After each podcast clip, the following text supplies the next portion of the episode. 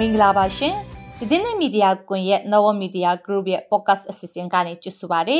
ဒီအစီအစဉ်ကတော့တိုင်းသားဒေတာတွေထဲကအဖြစ်အပျက်တွေနဲ့ဆက်ဆက်တဲ့တင်တွေကိုစူးစီးတင်ဆက်ပေးနေတာဖြစ်ပါတယ်။ Novel Media Group ရဲ့ podcast ဆိုလင်းချက်တို့ဒါရိုက်နားဆင်နိုင်ကြလို့ကျောင်းလုံးလောက်ချပြီးအဆင်ပြေတဲ့အချိန်မှမှနားထောင်ရင်လေးရပါတယ်။ကျွန်မကနူးနူးပါ။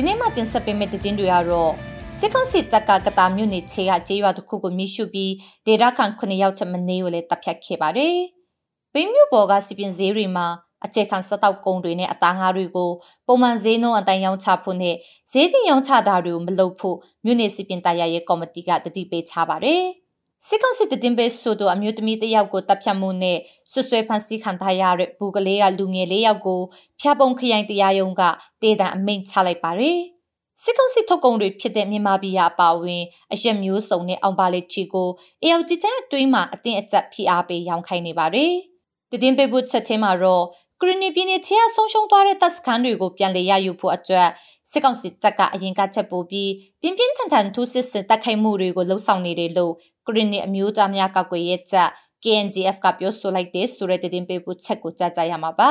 အခုတော့တင်တွေကိုကျမနဲ့အကျိုးကိုဆိုပွဲတင်ဆက်သွားမှာပါရှင်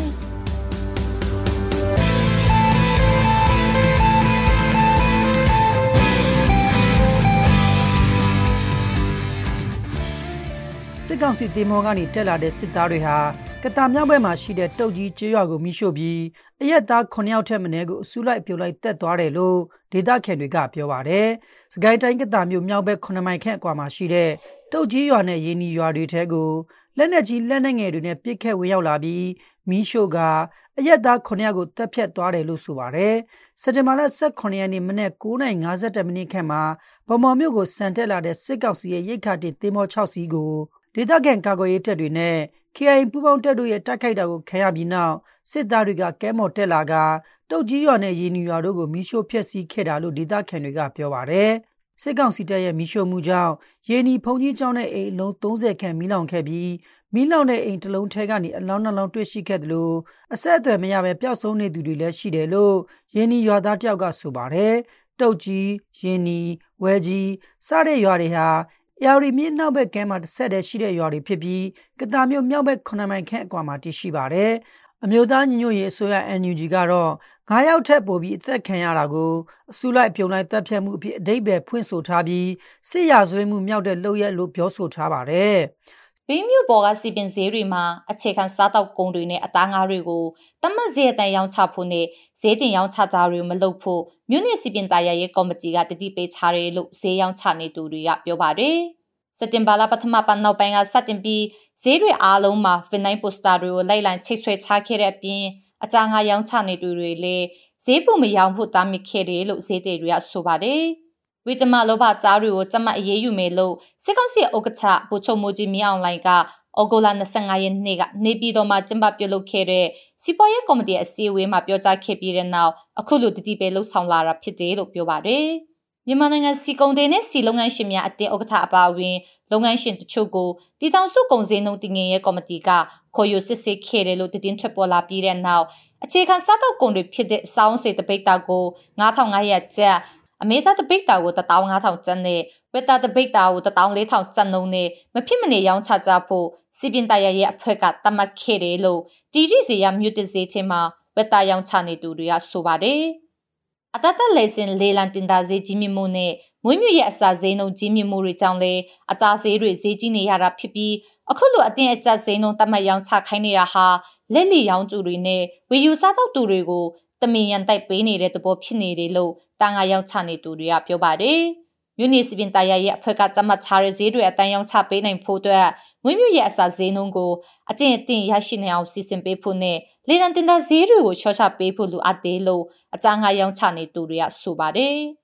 စစ်ကောင်စီတည်င်းပေးဆိုသူအမျိုးသမီးတယောက်ကိုတပ်ဖြတ်မှုနဲ့ဆွဆွဲဖမ်းဆီးခံထားရတဲ့ဗိုလ်ကလေးကလူငယ်၄ယောက်ကိုဖျားပုံခိုင်တရားရုံးကတည်တဲ့အမိန့်ချမှတ်လိုက်တယ်လို့တရားရုံးနဲ့နှိဆက်သူတွေကပြောပါတယ်။ ARD တိုင်းဗိုလ်ကလေးမျိုးအမှတ်6ရပ်ကွက်မှာရှိတဲ့စစ်ကောင်စီတည်င်းပေးလို့နာမည်ကြီးနေတဲ့မတူစာကြီးခေါ်မတူစာကိုပြီးခဲ့တဲ့2022ခုနှစ်ဧပြီလ14ရက်နေ့ကတနက်နေ့ပြစ်ကတ်ခံရပြီးတည်ဆုံခဲ့ပါတယ်။မတူစာကြီးတနက်နေ့ပြစ်ကတ်ခံရပြီးနောက်စစ်ကောင်စီလက်အောက်ခံစစ်သားနဲ့ရဲတွေက ဗိုလ်ကလေးမြို့မှာရှိတဲ့ကိုပြည့်စုံဖြိုးကိုဇော်ဝင်းထွန်းကိုမင်းသူအောင်နဲ့ကိုနိုင်ဝေလင်းတို့ကိုဆွဆွဲဖမ်းဆီးခဲ့တာဖြစ်ပါတယ်။ဖမ်းဆီးခံရတဲ့လူငယ်၄ယောက်ကိုဖျားပုံခိုင်တရားသူကြီးဒေါ်သူစာအေးကတနစ်ကြော်ကြာစစ်ဆေးပြီးနောက်စက်တင်ဘာလ12ရက်နေ့မှာပုံမှန်300နဲ့ပုံမှန်109တို့နဲ့တည်တံချမှတ်ခဲ့တာဖြစ်တယ်လို့တရားရုံးနဲ့နှီးဆက်သူတယောက်ကပြောပါတယ်။တည်တံချမှတ်ခံထားရတဲ့ကိုပြည့်စုံဖြိုးကိုဇော်ဝင်းထွန်းကိုမင်းသူအောင်နဲ့ ကိုနိုင်ဝင်လင်းတို့ကိုဖျားပုံအချင်းတောင်ကနေပသိမ်အချင်းတောင်ကိုပို့ဆောင်သွားမှာဖြစ်တယ်လို့အချင်းတောင်ဝန်ထမ်းတယောက်ကပြောပါတယ်စစ်ကောင်စီကလူငယ်၄ယောက်ကိုပြည်သူ့ကာကွယ်ရေးတပ် PDF တွေလို့ဆွဆွဲကဖမ်းဆီးအရေးယူတင်တဲ့ချမှတ်လိုက်ပေမဲ့ဒေသခံတွေကတော့ဒီလူငယ်၄ယောက်ဟာ PDF တွေမဟုတ်ပဲဗိုလ်ကလေးမျိုးကဒေသခံအရက်သားတွေဖြစ်တယ်လို့ဆိုပါတယ်။မတူစာကြီးကမတူစာကိုတနက်နေ့ပြစ်ခတ်မှုကိုဗိုလ်ကလေးမျိုးနဲ့ပြည်သူ့ကာကွယ်ရေးအဖွဲ့ကလှုပ်ဆောင်ခဲ့တယ်လို့ထုတ်ပြန်ထားပါတယ်။ စစ်ကောင်စီတို့မြန်မာပြည်အပါအဝင်အရက်မျိုးစုံကိုဟိုတယ်ကေတဝီစားတောက်ဆိုင်တဲ့စတိုးဆိုင်တွေမှာဖိအားပေးပြီးချင်းချောက်ကရောင်းချခိုင်းနေတယ်လို့စစ်ကောင်စီရဲ့အောင်ပါလီထီရောစစ်ကောင်စီရဲ့ဌာနဆိုင်ရာဝန်ထမ်းတွေရဲ့လာစာရဲ့တစီရခိုင်နှုန်းနဲ့မဖြစ်မနေဝေခိုင်းချုပ်ခိုင်းနေတယ်လို့ဆိုပါတယ်ပြီးခဲ့တဲ့စက်တင်ဘာလ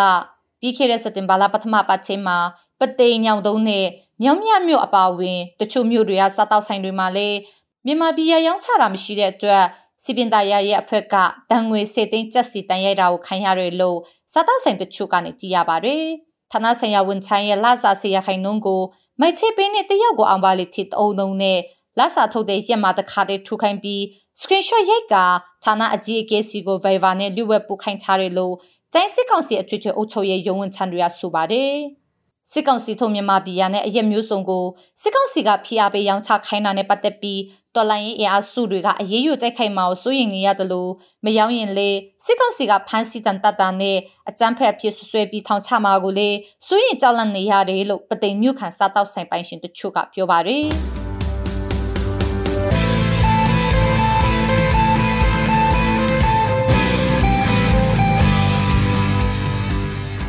အခုရတင်ပေးဖို့ချက်ကိုကြားကြရမှာပါ။ဂရီနီပြည်နယ်ချေအဆုံရှုံသွားတဲ့တပ်စခန်းတွေကိုပြန်လည်ရယူဖို့အတွက် စစ်ကောင်စီတပ်ကကရနီပြည်နယ်ကိုအရင်ကချက်ပို့ပြီးပြင်းပြင်းထန်ထန်ထိုးစစ်ဆင်တိုက်ခိုက်မှုတွေကိုလှုံ့ဆော်နေတယ်လို့ကရနီမျိုးသားများကာကွယ်ရေးတပ် KNDF ကပြောပါတယ်။တည်င်းအပြည့်စုံကိုတော့ကိုဆိုဘဲကတင်ဆက်ထားပါရရှင်။တက်စခန်းတွေကိုပြန်လည်ရယူဖို့အတွက်စစ်ကောင်စီတပ်ကကရနီပြည်နယ်ကိုလေကြောင်းတိုက်ခိုက်မှုတွေ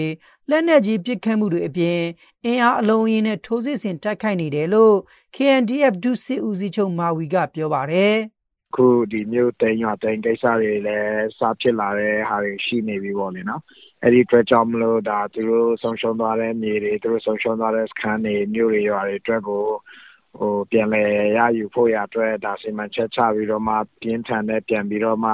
လုပ်နေတယ်လို့တော့ကျွန်တော်တို့အဲဒါတည်ထားတယ်ကျွန်တော်တို့ဘက်ကလည်းတုံးသက်ချက်တွေလည်းအဲ့လိုပဲဖြစ်တယ်ပေါ့လေနော်ဒီချက်တွေကြောင့်မလို့ဒါလည်းသူဘက်ကထိုးတဲ့ဟာကအာပိုပြင်းထန်တယ်ပေါ့လေ စစ်ကောင်စီတပ်ရဲ့ထိုးစစ်ဆင်တိုက်ခိုက်မှုတွေဟာ2023ခုနှစ်မှာပိုပြီးပြင်းထန်လာခဲ့တယ်လို့ဆိုပါတယ်။လက်ရှိတိုက်ပွဲဖြစ်ပွားနေတဲ့အခြေအနေနဲ့ပတ်သက်ပြီး KNDF ဒုစစ်ဦးစီးချုပ်မာဝီကအခုလိုဆက်ပြောပါတယ်။ဒီတလတွင်းမှာကတော့ဒါဒီမော့ဆိုဖီဆိုကာလမာကြီးတခြားမှာဖြစ်နေတဲ့တိုက်ပွဲတွေရှိတယ်။ပြီးတော့နယ်ဆက်ဖက်မှာဖြစ်နေတဲ့ဟာတွေရှိတယ်။နယ်ဆက်မှာ ဒီထိုင်းမြန်မာနယ်စပ်တကြောမှာရှိတယ်ဆိုတော့ဒီနေရာတွေကတော့ပြင်းထန်ဆုံးဖြစ်ပြီးတော့မှလေကြောင်းတိုက်ခိုက်တဲ့မှုတွေရောဒါလက်နက်ကြီး strike ဒီ motor strike တွေရောလုပ်နေတဲ့အခြေအနေတွေရှိတာပေါ့လေနော်ဆိုတော့ဘယ်နေရာကပြင်းထန်ဆုံးလဲပြောဖို့တော့ခက်ပါတယ်ဘာဖြစ်လို့လဲဆိုတော့အာနေရာတိုင်းပြင်းထန်နေတဲ့အတွက်ကြောင့်မလို့ပဲပေါ့လေနော် ဆိုတော့စစ်ကောင်စီဘက်ကတော့လုံရင်းနဲ့ထိုးတယ်သူမနိုင်ဘူးဆိုရင်ဒါမှမဟုတ်သူရှေ့ဆက်ဖို့ခက်ခဲနေတယ်ဆိုရင်သူလေကြောင်းတွေအများကြီးတုံးပြီးတော့တိုက်ခိုက်တယ်ဂရနီပြည်နယ်ကိုစစ်ကောင်စီတပ်ကတပ်မ66တပ်မ99စကခနဲ့စကခ18စကခ14စတဲ့ထုံနှုတ်အင်အားတွေနဲ့အပြင်းထန်ထိုးစစ်ဆင်တိုက်ခိုက်နေတယ်လို့ပြောပါတယ် စစ်ကောင်စီတပ်ကနေ့ဘက်မှာတိုက်ပွဲတွေဖော်ဆောင်လေးရှိပြီးညဘက်မှာတော့လေကြောင်းတိုက်ခိုက်မှုတွေကိုလှုပ်ဆောင်လေးရှိတယ်လို့ KNDF ကပြောပါတယ်စစ်အာဏာသိမ်းပြီးနောက်ကရနီပြည်နယ်မှာစစ်တပ်နဲ့ကရနီလက်နက်ကင်တော်လှန်ရေးအင်အားစုတွေကြားတိုက်ပွဲတွေပြင်းပြင်းထန်ထန်ဖြစ်ပွားလာခဲ့ပြီးတော်လှန်ရေးအင်အားစုတွေကစစ်ကောင်စီတပ်ရဲ့တပ်စခန်းတွေကိုတိုက်ခိုက်သိမ်းပိုက်လာနိုင်ခဲ့ပါတယ်။